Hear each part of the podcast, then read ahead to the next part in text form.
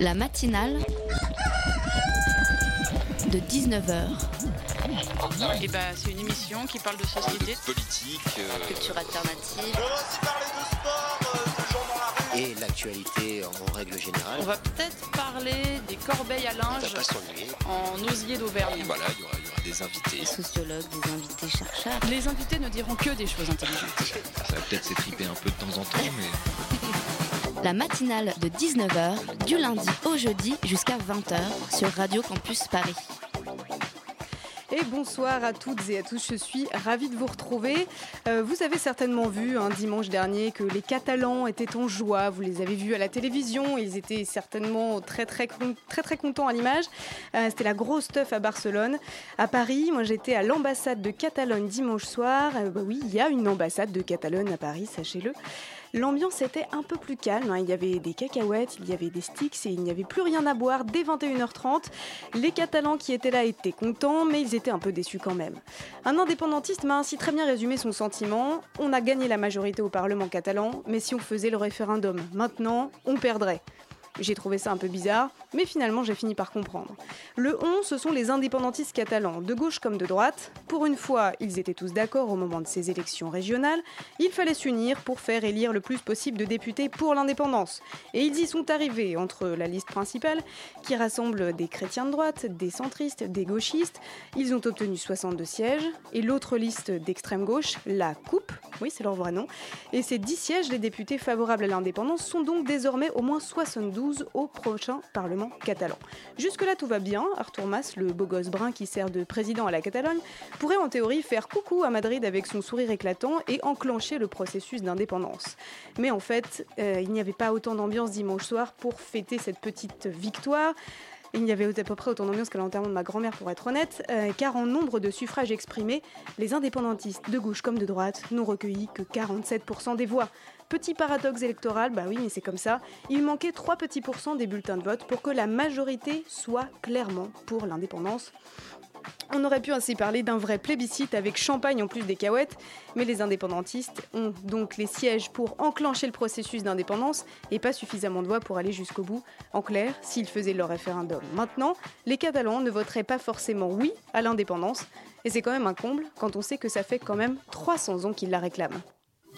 La matinale de 19h, le magazine de Radio Campus Paris. Alors après ce petit point de politique internationale, ce soir nous allons parler du coût de la vie étudiante qui n'en finit plus d'augmenter ou de baisser. On verra ça avec euh, Rim Yeya de l'UNEF et Alexandre Leroy, euh, président de la FAGE, qui seront avec nous en studio pour en débattre. Euh, Najla Larty a rencontré pour Radio Campus Paris un étudiant dans la galère qui nous parlera de ses difficultés en tant qu'étudiant étranger à Paris. Et puis nous nous transporterons au festival Paris Science du film scientifique et nous aurons le plaisir de recevoir Cécile Noibouakong pour euh, la programmatrice pardon, de ce festival foisonnant. Surtout, il a dépensé beaucoup, c'est parce qu'il voulait que je fasse des études. Et puis, les études, ça coûte vachement cher. hein. Et pourtant, moi, j'étais un de ceux qui étudiait le moins. hein. Eh ben, déjà, ça coûte du pognon. hein. Le plus dur, c'était à la fin du mois. Surtout les 30 derniers jours. La rentrée universitaire, c'est en ce moment et ça coûte cher, hein, même, même, même à ceux qui sont riches, hein, parce qu'on a tous été étudiants un jour, on sait à peu près combien ça coûte. Euh, donc certains d'entre vous sont déjà peut-être rentrés, d'autres vont faire leur rentrée universitaire euh, très bientôt.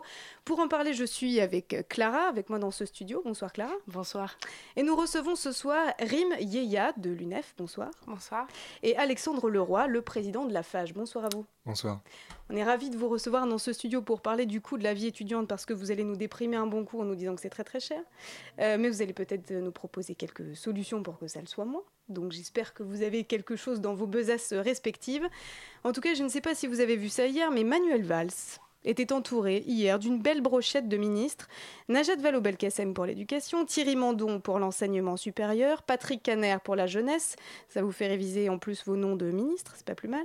Et cette brochette ministérielle était à Avignon pour prendre un peu le soleil et inaugurer une résidence universitaire sur le campus de l'Agroparc.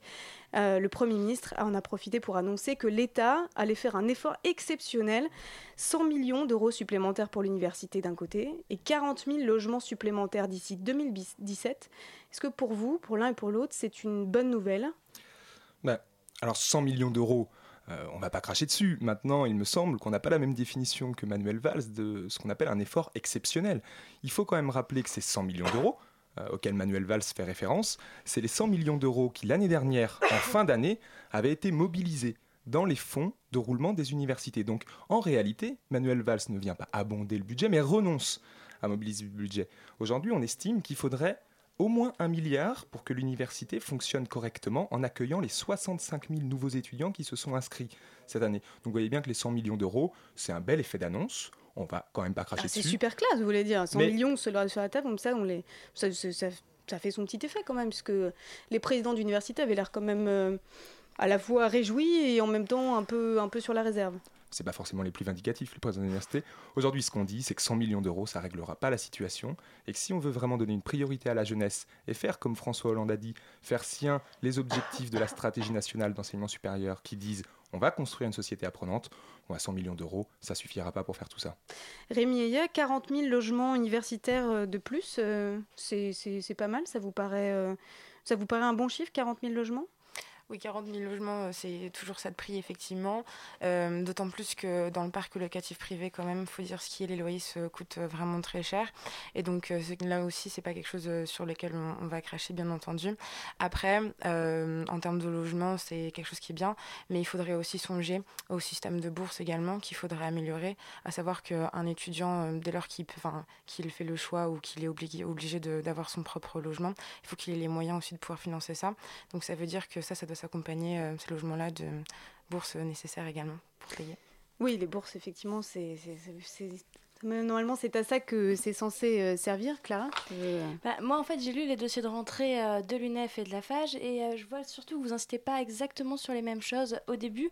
Donc, l'UNEF montre plutôt que le coût de la vie étudiante a augmenté, alors que la FAGE tend à montrer que quand même, globalement, cette rentrée, enfin, le coût de la rentrée est légèrement en baisse, et donc j'aimerais savoir euh, comment vous, euh, chacun d'entre vous, voyez un peu cette rentrée. Est-ce que c'est plutôt positif? Est-ce que, euh, est que les nouvelles lois, notamment la loi Allure, c'est quelque chose qui est un, point positif ou, ou non? Alors, je pense qu'il faut voir deux choses sur cette rentrée. Globalement, le coût de la vie, il ne va pas diminuer pour les étudiants. Maintenant, il y a quand même quelques mesures positives qui font que l'argent qu'un étudiant a à sortir au mois de septembre euh, est moindre que ce qu'on avait en 2014. Mm. Et vous parliez de la, loi Allure, effectivement, il y a deux choses. Il y a l'encadrement des tarifs des frais d'agence. Euh, grâce à cet encadrement, les tarifs des frais d'agence, ils ont diminué en moyenne de 42%, ce qui représente globalement à peu près 200 euros d'économie pour chaque étudiant qui va passer par une agence. Ce qui est le cas du profil type euh, qu'on étudie dans notre enquête. Donc ça, c'est assez intéressant. Et puis, euh, une donnée aussi qu'on relève, qui est intéressante sur ces chiffres d'installation, c'est euh, l'expérimentation d'encadrement des loyers à Paris. Et eh ben, on voit que ça commence à fonctionner, on atteint 1,8 à 2% de diminution du prix des loyers alors que ça commence. Donc on voit que ces deux mesures qui concernent le logement, et le logement c'est quand même 40% du budget d'un étudiant, sont assez intéressantes. Maintenant, à côté de ça, effectivement, le coût de la vie, lui, ne baisse pas, et ça par contre, c'est une très mauvaise nouvelle parce que la précarité des jeunes, elle, elle augmente, comme en témoigne un euh, rapport de l'inspection générale des affaires sociales de janvier qui explique qu'en France, ce sont les jeunes et plus particulièrement les étudiants qui voient leur part de précarité augmenter le plus. du coup, c'est comme ça que vous arrivez euh, aux, chiffres du... Parce que dans le, ce qu'on a pu avoir euh, comme document auprès de la FAGE, vous dites que en gros, le coût de la vie va baisser entre 6,8 et 7% si j'ai compris. Enfin, près de 7% Le coût de la rentrée. Va baisser de 7% euh, Si je me tourne vers votre collègue de l'UNEF, je lis au contraire que le coût de la vie étudiante va augmenter de 1,1% alors ça monte, ça baisse, ça reste pareil. Enfin voilà, que, est-ce que vous pouvez nous expliquer un peu comment vous arrivez, vous du côté de l'UNEF, à une rentrée plus chère que celle de l'an dernier? Bah, Du coup, on se base simplement sur euh, les dépenses euh, d'un étudiant euh, normal. Ça veut dire le loyer déjà d'une part, ensuite tout ce qui est vestimentaire, alimentation, transport.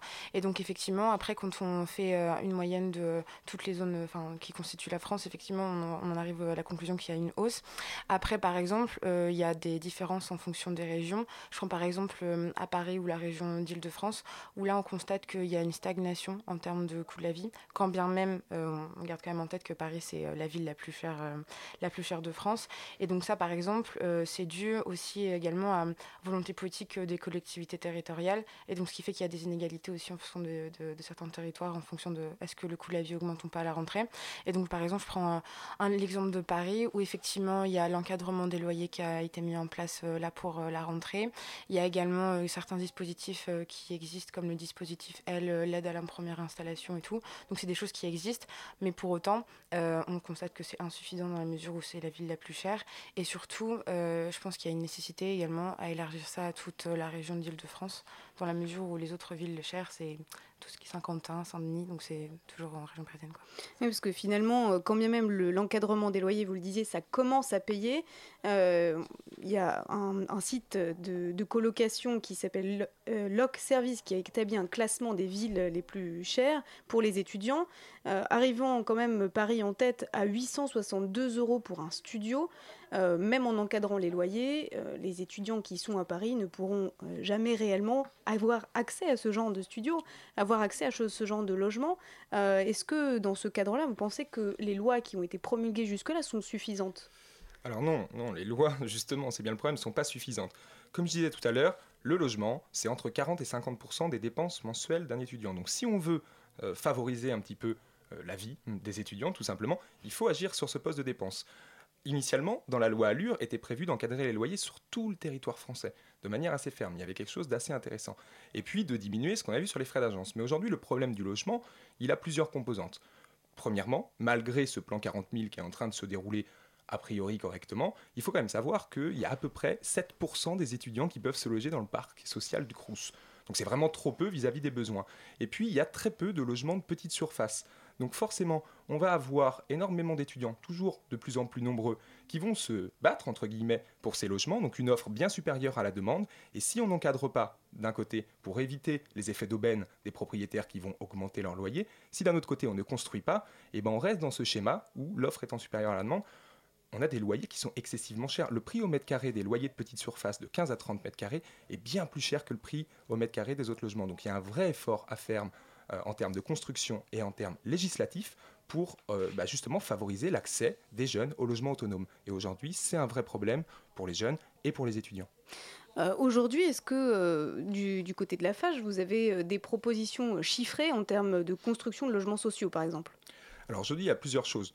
Déjà, il faut pouvoir finir le plan 40 000. Et puis, pourquoi pas Alors le plan 40 000, il faut que vous nous disiez un peu ce que c'est. Parce que... Je vous l'explique, il n'y a pas de souci. Comme son nom l'indique, ça prévoit de fabriquer 40 000 logements. Et ce sont les mêmes que ceux que Manuel Valls a promis hier euh, C'est ça. C'est, Donc en fait, il ne fait que repromettre ce qui a déjà été annoncé. C'est un plan, qui, était censé euh, annoncé en 2012, et, si aboutir, et aboutir. Il ne faut pas être trop sévère, je pense qu'il faut être juste à un moment.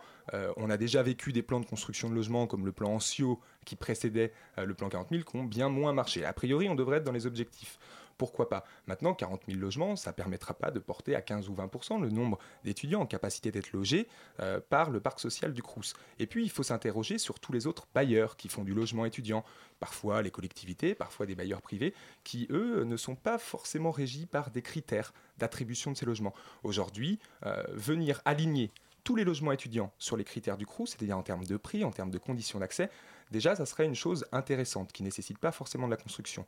À côté de ça, pouvoir augmenter euh, substantiellement le budget des CRUS pour leur permettre l'investissement et de construire. Ça, ça serait une deuxième, chose intéressante. Et puis enfin, encadrer euh, le prix des loyers au niveau national et pas seulement à Paris, euh, ça serait une bonne chose parce qu'aujourd'hui toutes les métropoles en tension, Lille, Marseille, Nantes, etc., ont les mêmes problèmes d'accès au logement pour les étudiants. On va continuer à parler du coup de la vie étudiante après une petite pause musicale. On va écouter Guts avec London O'Connor.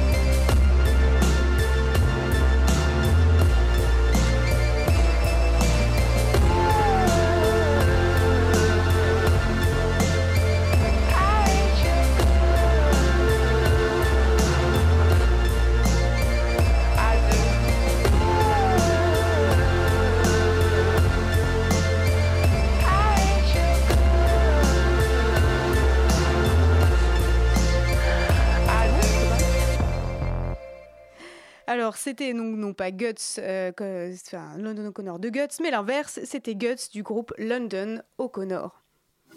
La matinale de 19h sur Radio Campus Paris.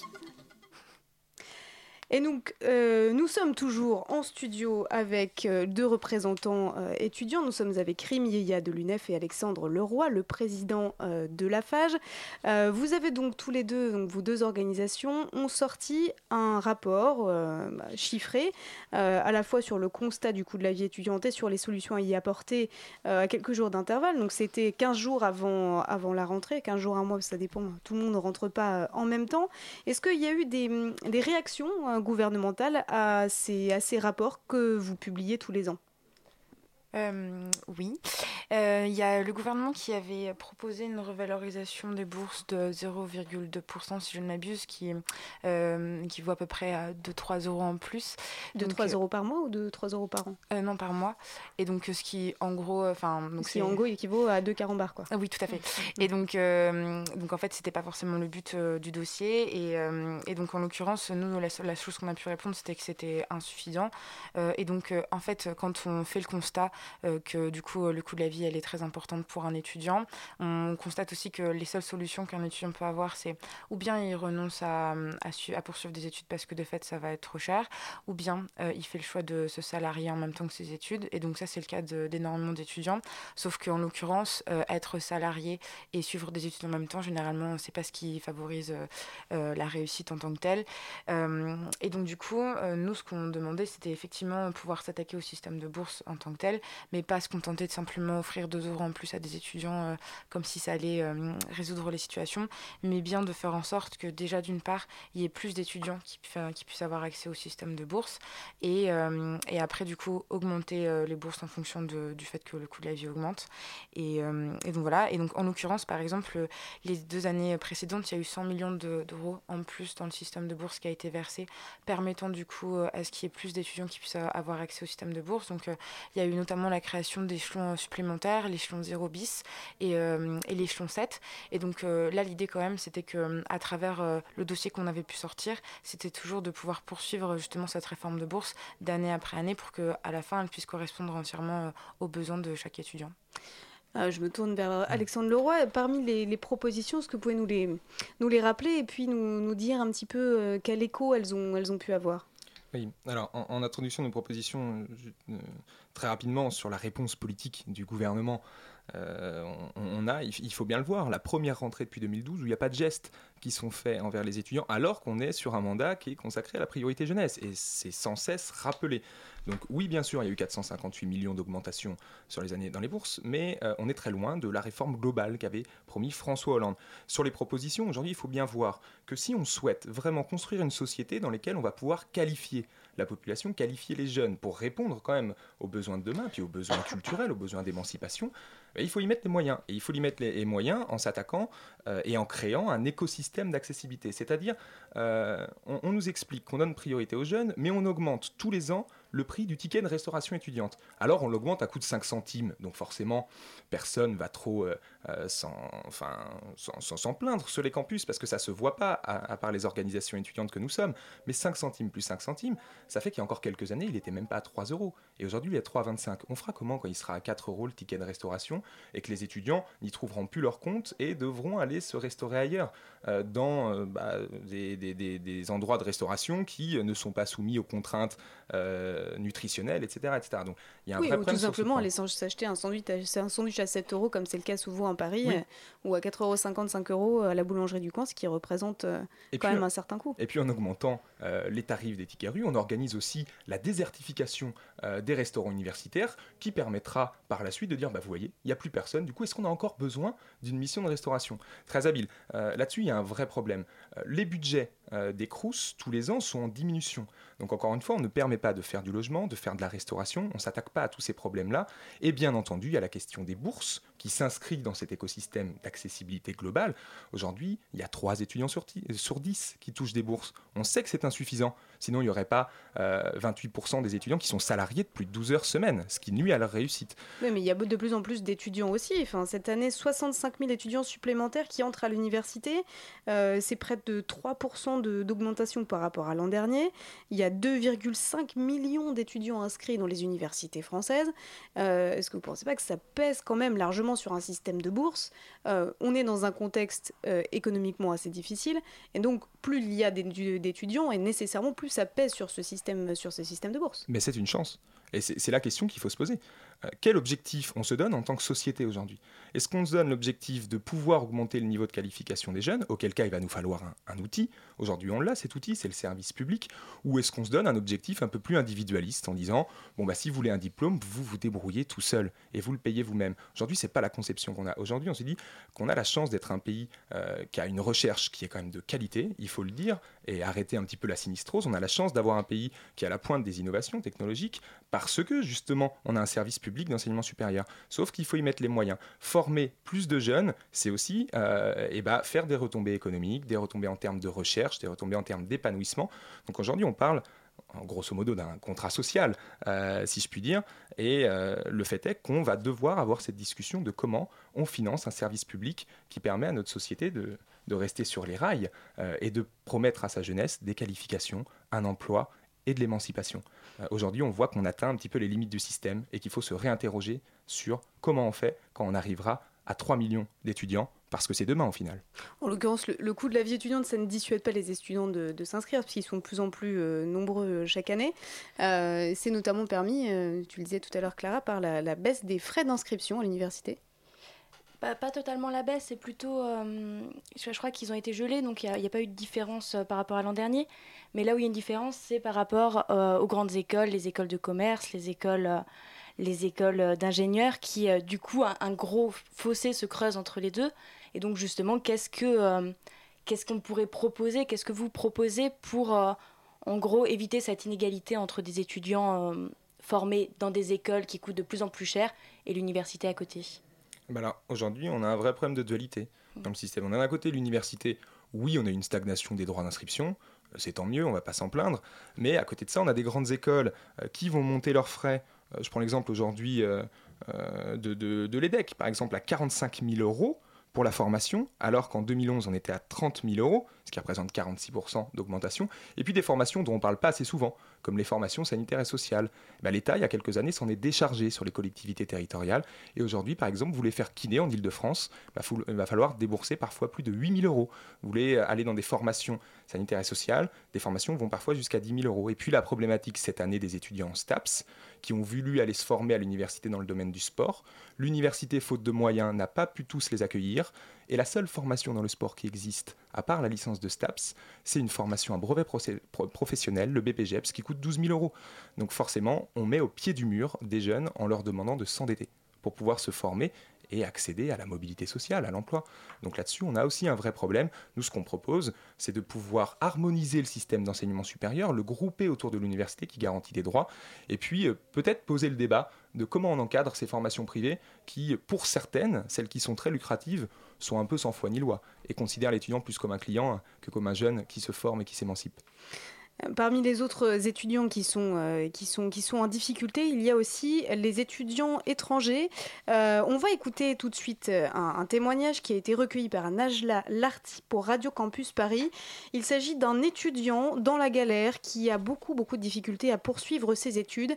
Il est étudiant à Paris. Alfonso, je suis en Master 1 à l'IHOL, qui dépend de Paris 3 en anthropologie. Aujourd'hui, j'ai dépensé mon dernier euro en m'achetant trois bananes. Je n'ai pas droit à la bourse parce que je suis étranger et que mes parents n'habitent pas en France. Il fallait que je travaille pour euh, vivre et manger. J'étais salarié pendant deux ans, surveillant dans un lycée du 9-3 à Épinay. C'était 20 heures par semaine, euh, temps partiel donc, parce que déjà je peux pas travailler plus, je suis pas européen. C'est pas évident d'être un étudiant salarié, surtout quand tu retrouves des profs qui sont pas compréhensifs par rapport au fait que je manquais pas mal des cours. Ça m'a conduit à l'échec. J'ai déjà raté un cours parce que la prof ne voulait absolument pas savoir de ma vie personnelle. En raison de mon ancien travail, j'ai eu droit à postuler pour un HLM. Ça fait six mois, entre la date de remise des dossiers et la signature du bail. Heureusement, j'avais des potes qui ont pu m'héberger. Les APL, je les ai reçus qui est ma première année, donc euh, il y a presque 4 ans. Et là, j'ai fait les démarches, mais ça fait 5 mois que j'attends et ils ne m'ont pas encore versé, rien du tout. Avec le CRUS, ce que j'ai eu, c'était une aide d'urgence ponctuelle, parce que j'étais à découvert et ma carte bleue était bloquée. Du coup, ils m'ont versé 600 euros. Alors c'était Alfonso euh, au micro de Najla Larty pour Radio Campus Paris. Euh, et, Alexandre Leroy, euh, représentants étudiants euh, de la l'UNEF et de la FAGE, ces étudiants étrangers qui sont à Paris, on, on a l'impression quand même qu'ils font face à l'ensemble des difficultés du système en fait. Oui, euh, pas qu'à Paris d'ailleurs. Disons qu'un étudiant étranger, quand même, il euh, subit plusieurs pénalités quand il vient euh, pour étudier en France. La première, c'est toute la barrière administrative parce que de fait, il y a énormément de rendez-vous à prendre entre la banque, la préfecture, pour justement pouvoir obtenir un titre de séjour, ce qui fait que déjà, on part quand même du principe que les premiers cours, il ne peut pas y assister. La deuxième barrière qu'on peut voir quand on est étudiant étranger, c'est la barrière financière parce que de fait, déjà, il faut qu'on puisse euh, justifier euh, d'un montant assez conséquent euh, quand même d'argent sur son compte en banque, euh, 6 000 euros si je ne m'abuse, ce qui n'est pas quelque chose qui est accessible à tout le monde. Un étudiant français, par exemple, pas se d'avoir 6 000 euros sur son compte. Et donc, donc effectivement, il y a ça, et ce qui fait que par rapport à ça, les, le seul droit auquel il peut avoir pour, enfin, droit financier, c'est genre le fonds, enfin, fonds national d'aide d'urgence, Enfin, c'est une aide en fait qui est fournie par le CRUS, qui est ponctuelle, mais qui ne peut pas être demandée plus de deux fois. Donc, dans ces cas-là, on fait, on prend un rendez-vous avec euh, un assistant ou une assistante sociale, on fait euh, euh, le point sur ses dépenses, ses recettes, et du coup, il y a un calcul qui est fait, qui passe en commission. Tout ça est extrêmement voilà. compliqué, mais ça. leur situation ne, ne semble pas, ne semble pas vraiment s'améliorer en fait. Euh, non, pas du tout. Effectivement, Est-ce ça... qu'elle est prise en compte par les responsables politiques? Parce qu'on parle beaucoup des bourses, on parle beaucoup de tout un tas de sujets qui concernent les étudiants français, y compris ceux qui sont dans la difficulté, mais pour les étudiants étrangers, est-ce que vous avez noté une annonce politique euh, récemment ou, ou moins récemment qui montre que cette, euh, ce problème est pris en compte? Alors, Il y a un texte de. Rapidement, parce qu'on va Très rapidement, euh, il y a un va texte de loi finir. qui est, euh, qui est, qui est en, en- en discussion et, et là-dessus, euh, là-dessus, il y a des pistes d'action. Peut-être juste, s'il y a bien une chose à relever sur cette question des étudiants internationaux, euh, c'est qu'il y a une ambiguïté totale en France. euh, au niveau du discours politique, on nous explique que c'est une chance, et nous à la FAGE on y croit. C'est vraiment une chance de rayonnement euh, pour la France, pour son système universitaire, mais à côté de ça, on leur impose des conditions d'accueil qui sont euh, terribles. L'organe qui s'occupait de l'accueil de ces étudiants étrangers, c'était le, le CRUS historiquement. Et puis, euh, on a transféré ça à un acteur qui n'a pas de réalité sur le terrain. Donc, ces étudiants arrivent en France, ils sont accueillis par personne, ils ne sont pas aidés dans leur démarche pour acquérir un logement. On leur demande des sommes énormes sur leur compte en banque et les visas, euh, il faut les renouveler tous les ans. Donc, il y a tout un tas de barrières qui sont, euh, qui sont mises à la réussite des étudiants étrangers, alors qu'on explique que c'est une chance pour le système universitaire français. Donc, on ne peut pas avoir un double discours. Soit on facilite leur réussite, euh, soit on explique que non, on n'en veut pas et on se mettra le doigt dans l'œil très très profond. Donc il y a vraiment des choses à faire pour réussir à avoir les moyens de nos ambitions. Merci beaucoup à tous les deux, Rémi Eya de l'UNEF et Alexandre Leroy de la FAGE, d'être, euh, d'avoir été avec nous euh, pour parler du coup de la vie étudiante. On va tout de suite faire une pause musicale avec Joli Môme de Rezinski. C'est toutes des putes. C'est des femmes comme les autres. hein. Ouais, c'est des femmes, c'est des putes. ouais. L'avantage avec les putes, c'est que tu sais à quoi t'en tenir. Mais ma mère, c'était pas une pute. Mais qu'est-ce que t'en sais? Oh, mais arrête, je le sais. Oh non, je dis ça, j'ai rien contre les putes. hein. Mais alors, qu'est-ce que t'as contre les femmes alors? Tu vois, des fois, moi, je monte avec une pute, ben, je me dis pourquoi j'en tomberais pas amoureux. Tu vas être macro? Mais non, mais c'est pas ce que je voulais dire, mais on sait jamais pourquoi elles en sont arrivées là, ces filles-là. Eh ben, pourquoi je tomberais pas sur une fille qui aurait envie que je la sorte de là Et pourquoi tu rencontrerais pas directement une fille qui est pas pute? T'as pas baisé qu'avec des putes dans ta vie? Non, non. Souvent. Et toi, avec qui tu baises? Tout seul.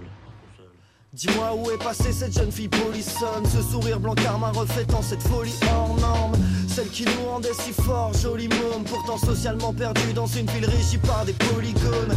Caché dans un cocon comme deux âmes vagabondes Sans rien définir, c'est peut-être la seule chose qui nous sauvait du monde. Lorsque le temps s'arrêtait, qu'on se peignait sous l'eau qui dort. C'était avant que tu disparaisses dans ce corridor Rempli de gens seuls marchant comme des zombies qui gigotent. Des danseurs chorégraphiant machinalement cette tragique époque. Je t'ai pas vu t'enfuir ce matin, la recherche d'une terre neuve. Je sais pas ce que tu deviens, je t'imagine juste en survol. Dans la ville basse, danser seul dans un club. Bougeant ta tignasse, la tête baissée, regard rivé vers le sol.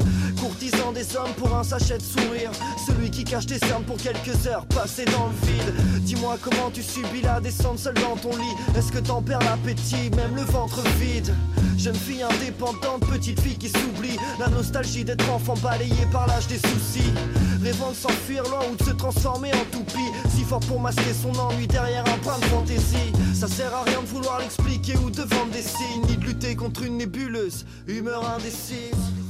C'était Joli Môme de Rezinski. La matinale de 19h du lundi au jeudi jusqu'à 20h sur Radio Campus Paris. Et nous sommes désormais avec Fanny dans ce studio. Fanny qui va nous parler euh, du web et qui va nous faire une revue du web insolite. Tout à fait. Écoute, tu vends, tu vends très bien cette chronique puisque finalement, c'est pas si intéressant que ça. hein. Cette chronique s'appelle Ce qu'il s'est passé sur le web que vous pourriez replacer lors d'un dîner très très chiant. Donc voilà, le principe est simple. Très bien. Vous êtes coincé avec un moche de Tinder. En plus d'être moche, il est chiant. Il faut bien sauver la conversation parce que vous êtes en détresse sociale et je suis là pour vous aider. hein, car sur Internet, il se passe beaucoup de choses merveilleuses dont on va parler ce soir car c'est important. Tout d'abord, la news 2.0.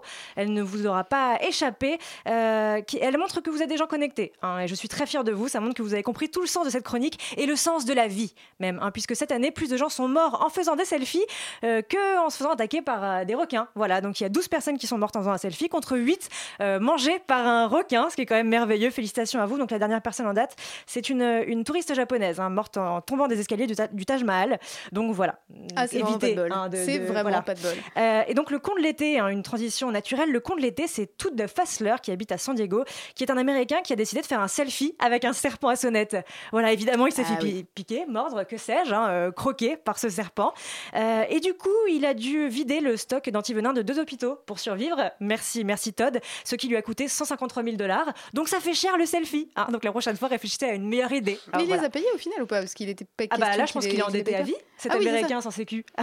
voilà, tout ça pour un selfie. Ensuite, l'info recherche du terroir. Hein, on la doit à un blogueur qui a observé pendant 11 ans, ou en tout cas les recherches de 11 ans, pas pendant 11 ans, euh, que les gens faisaient sur Google grâce à l'outil Google Trends. Voilà ce que les gens aïe. cherchent aux États-Unis. Et donc, il a fait ressortir ce que les gens recherchaient le plus dans un État ou dans un autre. Donc, par exemple, en Alabama, on cherche beaucoup des recettes de casseroles, un casserole recipe.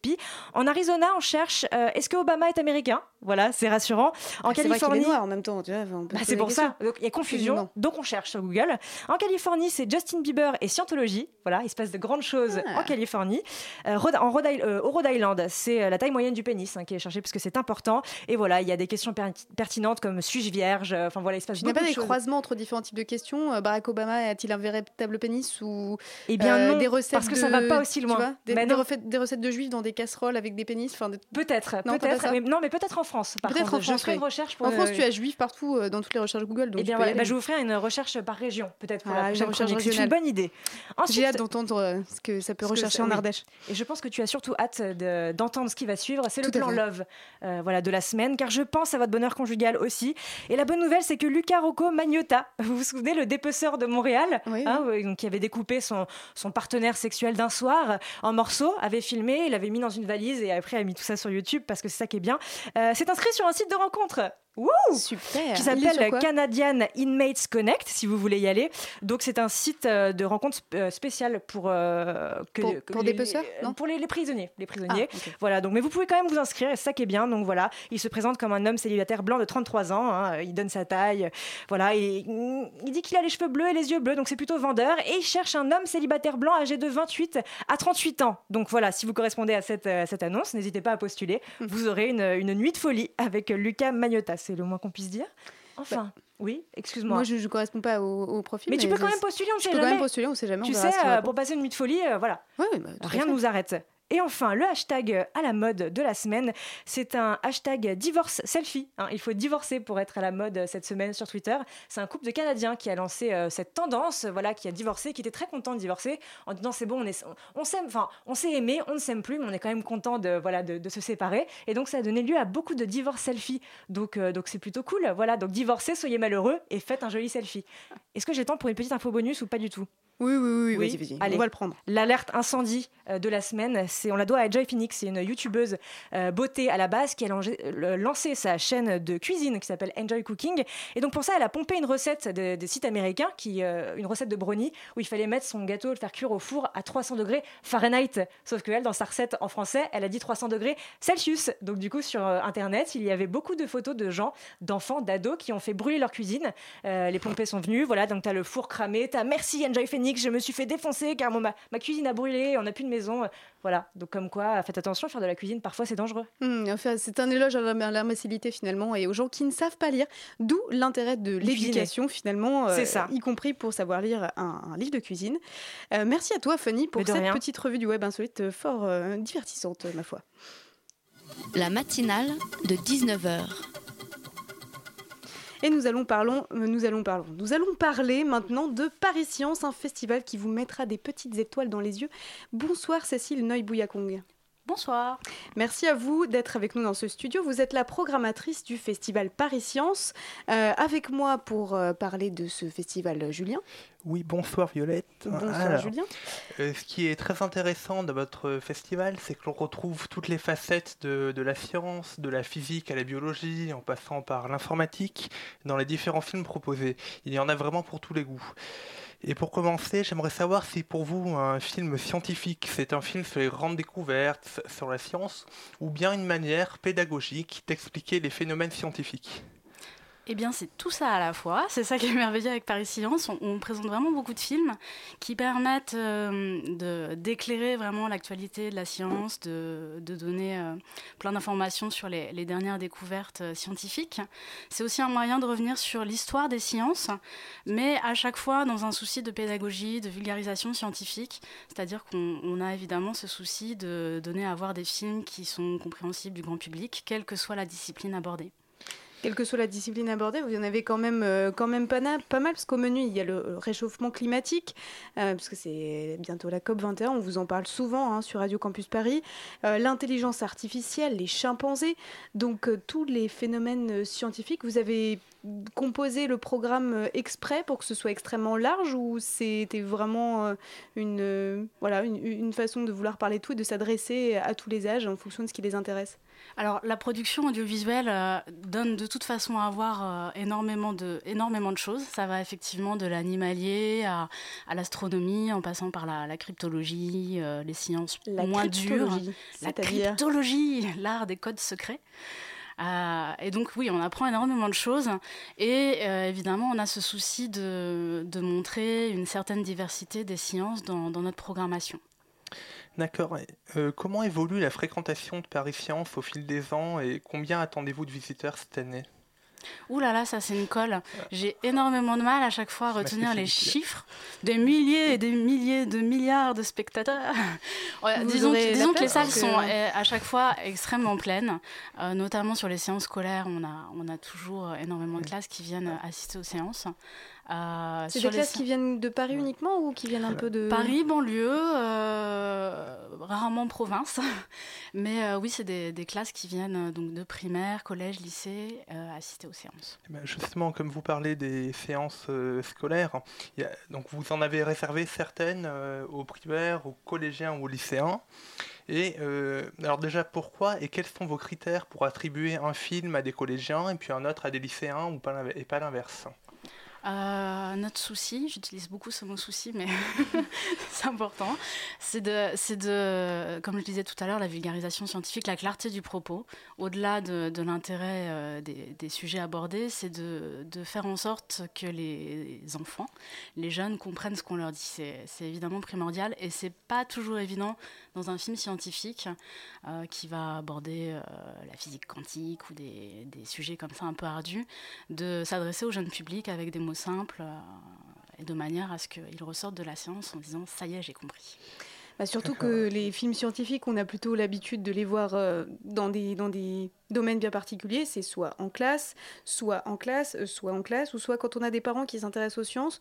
Globalement, euh, ce qu'on connaît des, des programmes scientifiques pédagogiques, c'est euh, Fred et Jamy. hein, c'est Bah, c'est à peu près ça, hein, c'est- un c'est peu pas sorcier, c'est pas sorcier. Bah oui, c'est- pas sorcier, qui n'existe plus d'ailleurs, et c'est c'est d'ailleurs un crève-cœur. ouais. Mais c'est aussi pour ça qu'à Paris Science, on, on- on accompagne chaque séance par, euh, par des, des humains.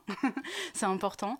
Et euh, chaque projection est suivie d'une intervention de quelqu'un qui a participé à la, réalisation du film et un scientifique euh, spécialiste de la discipline abordée.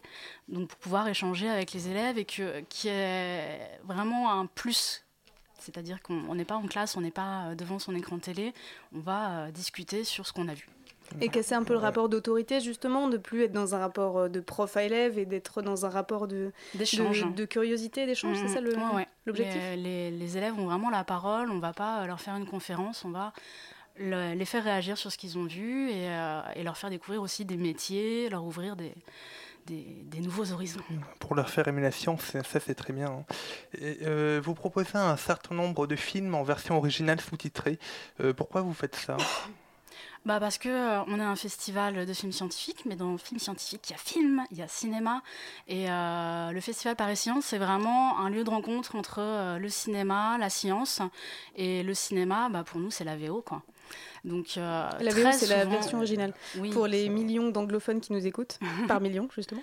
Donc très souvent, les films, euh, les documentaires scientifiques euh, sont doublés en fait. Enfin, on entend en tout cas une, ce qu'on appelle une voice-over, donc la traduction en français par-dessus la, la voix originale. Euh, D'autres films inédits en France qui n'ont pas été diffusés à la télévision, on les sous-titres en français. Et voilà, on trouve. euh, En fait, c'est une évidence de découvrir une œuvre dans sa, sa version originale. Et pour les enfants, ça pose pas trop de problèmes parce que... Alors pour les enfants, il y en a assez peu finalement. Euh, les films euh, qu'on propose en VO, c'est à partir de la fin du collège euh, et le lycée. Voilà. Oui, donc des, des âges où finalement... Ça fait les- toujours râler de toute façon. hein. Il y a toujours un moment au début de la séance où ils disent Mais pourquoi c'est en anglais Et Oui, voilà. bon, et après, ça finalement, ils passe. sont contents. Tout va bien. plus tard. On va continuer à parler du festival du film Paris Science après une petite pause musicale. On va écouter Running Child de Martin May.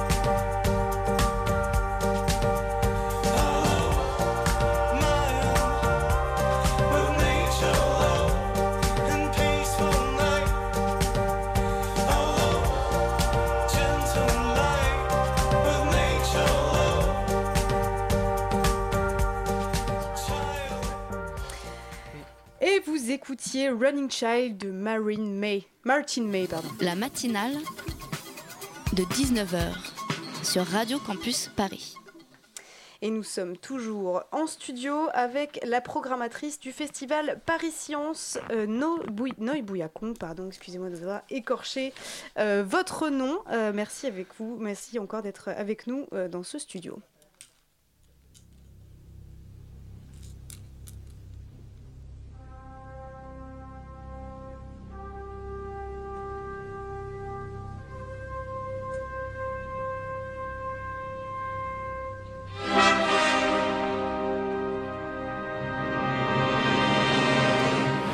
2000 ans, l'Odyssée de l'espace, que nous pourrions, que nous pourrons découvrir, euh, redécouvrir samedi soir. Et justement, lors de votre festival, on, va pouvoir découvrir des, des films. Ils seront suivis d'un débat. Et est-ce que le but, euh, c'est d'amener de façon ludique et récréative vos visiteurs à s'interroger sur la cohérence ou non-cohérence euh, scientifique de ces films? Et peut-être euh, d'imaginer qu'ils feront euh, par eux-mêmes en voyant d'autres films euh, plus tard Alors, sur, sur euh, cette programmation en particulier, là, euh, euh, dans laquelle vous pourrez voir effectivement 2001, l'Odyssée de l'espace, oui, on, est dans un cas particulier puisque le festival présente essentiellement des films documentaires. Mais là, la nouveauté cette année avec cette programmation autour de l'intelligence artificielle, c'est de donner à voir des films de science-fiction et de s'interroger sur les, décalages possibles entre la réalité et la fiction. Euh, en euh, faisant suivre chacune des projections, là encore, euh, par l'intervention de scientifiques. Donc on a conçu cette programmation sur l'intelligence artificielle avec l'Association française pour l'intelligence artificielle, qui est plutôt militante pour l'intelligence artificielle, donc, mais l'idée c'est de confronter leur point de vue à d'autres points de vue, de permettre aux spectateurs de, de, poser aussi les questions qu'ils peuvent avoir sur le sujet et faire avancer le débat. Et parmi les documentaires sur l'intelligence artificielle, quels sont les, les, les grands, les, enfin, voilà, les grands documentaires que vous allez projeter euh, pendant le festival? Alors donc, mis à part ces films de science-fiction, euh, donc euh, on, on voit euh, 2001 l'Odyssée de l'espace, il y aura aussi euh, AI de Steven Spielberg, euh, euh, Imitation Game. Euh, que vous avez peut-être vu euh, récemment au cinéma. Ouais, très bien, Euh, on, on va voir aussi des choses euh, en compétition. Je pense notamment à un film très intéressant qui s'appelle Alice Cares, un film néerlandais en compétition grand écran, qui nous interroge beaucoup sur, bien sûr, la, la place que les robots vont prendre dès demain dans nos sociétés, mais aussi là, donc c'est un, un film qui met en scène des, des robots d'accompagnement de personnes âgées et comme c'est souvent le cas dans les films scientifiques, les documentaires scientifiques, euh, la science euh, nous amène aussi à nous poser beaucoup de questions sur, euh, sur nos sociétés, là en l'occurrence sur la place des personnes âgées dans nos sociétés. D'accord. Vous présentez une sélection de films qui, qui ont été diffusés à la télévision, comme l'aventure Rosetta aux origines de la vie, qui sera programmée jeudi et samedi. Est-ce que vous pensez que la science est assez présente à la télévision? J'aurais tendance à dire non, pas assez. il, existe euh, évidemment des cases euh, dédiées euh, aux films scientifiques, mais ça, ça reste compliqué de- d'en voir à la télé, parce que c'est souvent programmé tardivement ou sur des chaînes spécialisées. Bien sûr, il y a Arte, mais c'est pas une chaîne. Non, mais il y a les frères Bogdanov aussi qui font beaucoup Ah, de science. plus, là, là, ils font plus en ce moment. Enfin, ça fait un moment que je les ai pas Ah, quel cas, hein. dommage. Ah, c'est dommage. Vraiment. Euh, Mais comment on peut expliquer cela Est-ce que les médias ne s'y intéressent pas ou est-ce que c'est pas assez rentable euh, c'est- ou est-ce que, ou est-ce que les médias pensent que le public ne s'y intéresse pas peut-être aussi Je je sais pas. Alors il y a un public hein, pour, ces, pour ces, ces films, c'est certain, sinon Oui, euh, moi. on verrait encore moins de films Oui, mais scientifiques tu n'es pas le seul téléspectateur français. Ah oui, malheureusement, Euh, oui. Après, oui, sans doute que les chaînes euh, sont un peu frileuses sur certains formats euh, qui, qui sortent des sentiers battus, mais bon, n'exagérons rien, on peut quand même voir des films scientifiques à la télé. Et en replay. Ah bah c'est bien. Alors euh, très rapidement, des films seront primés lors de ce festival. Est-ce que vous pouvez nous en dire un petit peu plus? Oui, alors il y a, plusieurs prix. euh, qui correspondent aux différentes compétitions. On a parlé tout à l'heure des programmations scolaires. Il y a un jury de collégiens et un jury de lycéens qui vont remettre un prix pour chacune de- des, compétitions, des sections qui les concernent. Il y a aussi un jury étudiant qui a, qui a délibéré la semaine dernière déjà pour remettre un prix du jury étudiant. Euh, donc des étudiants euh, issus de, plein de facs de la région, aussi bien en- en- dans des filières scientifiques que des filières euh, artistiques. Et puis un jury grand écran présidé par Thomas Lilti et un jury pour sciences et télévision qui est présidé cette année par Axel Kahn. D'accord. Attention, Alors, euh, ça rigole voilà. Oui, alors je vous rappelle que Radio Campus vous fait gagner des places pour la soirée d'ouverture qui aura lieu euh, jeudi 1er octobre, ce jeudi-là. Vous pouvez envoyer un mail à l'adresse suivante concours@radiocampusparis.org. Merci Julien et merci à vous, euh, euh, merci à vous pardon d'avoir été avec nous dans ce studio. Il faut que j'aille très très vite pour rappeler que ce festival Paris Science, allez-y, allez-y absolument. hein, c'est euh, gratuit. c'est Ah oui, gratuit, c'est- dans plein bien, de lieux euh, parisiens. Il y aura les séances au Muséum d'histoire naturelle, à l'Institut du Globe à Paris. Euh, il y aura des documentaires, des courts métrages, des films de fiction. Euh, ça va être, ça va être vraiment euh, passionnant. Merci à vous Cécile Neuil Bouakong. Voilà, je sais je ne l'ai pas écorché, tout va bien. Vous êtes la programmatrice de ce festival et vous avez été avec nous en studio pour en parler. Euh, nous, ce- bah voilà, écoutez, euh, on va devoir accélérer un peu parce qu'on est un tout petit peu en retard. La matinale de 19h. Et nous sommes désormais en studio avec le Michel Simès de Radio Campus Paris. Bonsoir Guillaume. Bonsoir à tous, bonsoir Violet. On se retrouve, hein, je t'ai vu la semaine dernière. Je vais à pas fait, te lâcher, tu vas voir. Alors ce team, soir, et moi. oui voilà, c'est ça. Alors ce soir, je vais parler santé parce que la santé c'est formidable, la santé c'est incroyable et la santé ça concerne tout le monde. Je vends bien le truc ou pas ça va Oui, ça va, ça va. Est-ce que tu te sens fatiguée en ce moment, Violet Ah ouais, ouais, je suis super fatiguée. Ouais, ouais, oui, on est- on est- je suis fatigué, Ah, je suis là, au bout du rouleau, je suis au Eh bout ben, alors je vais vous expliquer parce qu'après j'ai réponse à toutes les questions les plus importantes comme par exemple la première la semaine dernière pourquoi l'oignon fait-il pleurer? Aujourd'hui je vais vous expliquer pourquoi, Pourquoi l'union fait-elle pleurer ou pourquoi l'oignon Oui, c'est ça, l'oignon fait-il pleurer. Vous en revenez. Et sais-tu pourquoi nous frottons donc les yeux quand nous sommes fatigués? Non. Non. Je réfléchis, mais non. Je réfléchis pour rien parce que je ne sais pas. Personne? Hmm, non. Non, Mais tout simplement pour lutter contre le sommeil. Enfin voilà, Oui, c'est aussi d'accord. simple que ça. La Je vais quand même vous donner, je vais quand même, corps je vais quand même vous donner une explication scientifique. En fait, le frottement des yeux réactive ceux des paupières. Donc cela permet en fait lors d'une phase d'endormissement qui n'était pas prévue de stimuler les paupières qui sont devenues trop lourdes et donc le mouvement oculaire. Donc à partir de là, on se réveille du coup. On s'endort pas tout de suite. C'est une magique, n'est-ce pas? C'est magique. Moi, Oui, c'est complètement magique. Je, suis complètement magique. fascinée. D'ailleurs, Oui, je ne m'endors pas du tout en écoutant, euh, en écoutant cette Bon, allez, on va passer à un autre sujet. On va nous tourner vers la mémoire parce que je sais que tu es contre les selfies, Violette. Oui, absolument. C'est, Et contre les photos en général, non? Ça va? Non, la photo, ça va. Enfin, tant que ça reste très intellectuel et très beau, euh, ça va. Ok, parce que moi j'ai une information capitale très importante. Écoutez-moi bien ce soir, je ne rigole pas. Puisque prendre des photos pour se souvenir pourrait conduire en fait à oublier. Non. Oui, oui, carrément. Sérieusement Oui, oui. Eh oui, c'est aussi impressionnant que ça, hein, ça peut le paraître. En fait, c'est une étude qui a été publiée dans la revue Psychological Science, mon anglais est toujours aussi bon. En fait, des personnes qui ont pris euh, en photographie des objets pendant la visite d'un musée avaient moins de chances de se souvenir des détails de ceux qu'ils avaient tout simplement observés. Donc du coup, la chercheuse Linda Hankel a décidé d'envoyer euh, ses étudiants au musée pour leur demander donc une visite et certains devaient photographier et d'autres non. Et en fait, on s'est rendu compte que ceux qui avaient photographié les objets ne s'en souvenaient plus. Contrairement à ceux qui les avaient observés sans les photographier. Donc, tu veux dire que plus on prend de photographies et plus on efface notre mémoire C'est tout à fait ça. Et si on a une mémoire photographique, euh, c'est Ah, foutu, du coup, je ne sais pas, ça marche pas. L'étude n'a pas encore été faite, mais peut-être un jour. Donc voilà. Oui, donc, une ah, étude américaine sera probablement faite sur le sûr. sujet Donc un en jour. fait, un grand questionnement ce soir, Violette. hein, il faut, faut-il immortaliser un moment magique dans notre cerveau ou plutôt sur une photo? Je vous laisse réfléchir à ça. Écoute, euh, pff, tu m'en demandes beaucoup là. Il est déjà trop tard pour parler sur le choses. Oui, alors il ne reste pas beaucoup de temps, donc je vais aller vite. On va faire un quiz. Notre invité, Julien Violette, vous participez parce que tout seul, c'est pas marrant. Cécile, alors le notre muscle. s'appelle Cécile. s'il te Cécile, plaît. pardon, Cécile, bonsoir. Alors le muscle le plus puissant du corps humain est la langue, vrai ou faux? Vrai. Ah non, j'aurais dit faux. Oui, c'est faux. C'était un piège, sinon c'était trop simple, bien sûr. En fait, la langue, c'est un organe composé de 17 muscles. Donc si on prend qu'un seul muscle, ça ne marche pas, c'est le grand fessier. Oui, bah tu triches aussi, Ah bah tu oui, poses mais des bon, faut questions. savoir. Bon. Et la dernière, et après vite, vite, vite, on vous laisse, que désigne la bélénophobie? La bélénophobie? Oui, donc Euh, c'est La la- phobie des gens gros, comme des baleines? Non, non, non. Eh Bélène, bien, Bélène, c'est comment pas Comme tout. euh, Bélénophobie. B, E accent aigu, L, E accent aigu, nophobie. Je sais pas. Non, eh bien, c'est tout simplement la peur des épingles. Voilà. La peur des épingles Oui, oui, c'est une phobie, il ne faut pas se moquer, ce sont des maladies. Violette, ce sont Écoute, des maladies. euh, nous allons aller boire un verre à la santé des bélénophobes qui nous écoutent, Qui nous écoutent par millions sur Radio Campus Paris. Merci à vous d'avoir été tous avec nous pour cette nouvelle matinale de 19h sur Radio Campus Paris. On va maintenant écouter, enfin vous allez écouter parce que moi je vais boire un coup, euh, On veut du solide en direct et je vous dis à demain. Et sur On veut du solide, vous retrouverez la compagnie Birgit Ensemble qui nous présentera son spectacle euh, qui se jouera à Vanves au mois d'octobre. Et puis le groupe Santoré qui viendra euh, nous présenter sa musique de l'électronique euh, pop folk. Voilà, à tout à l'heure.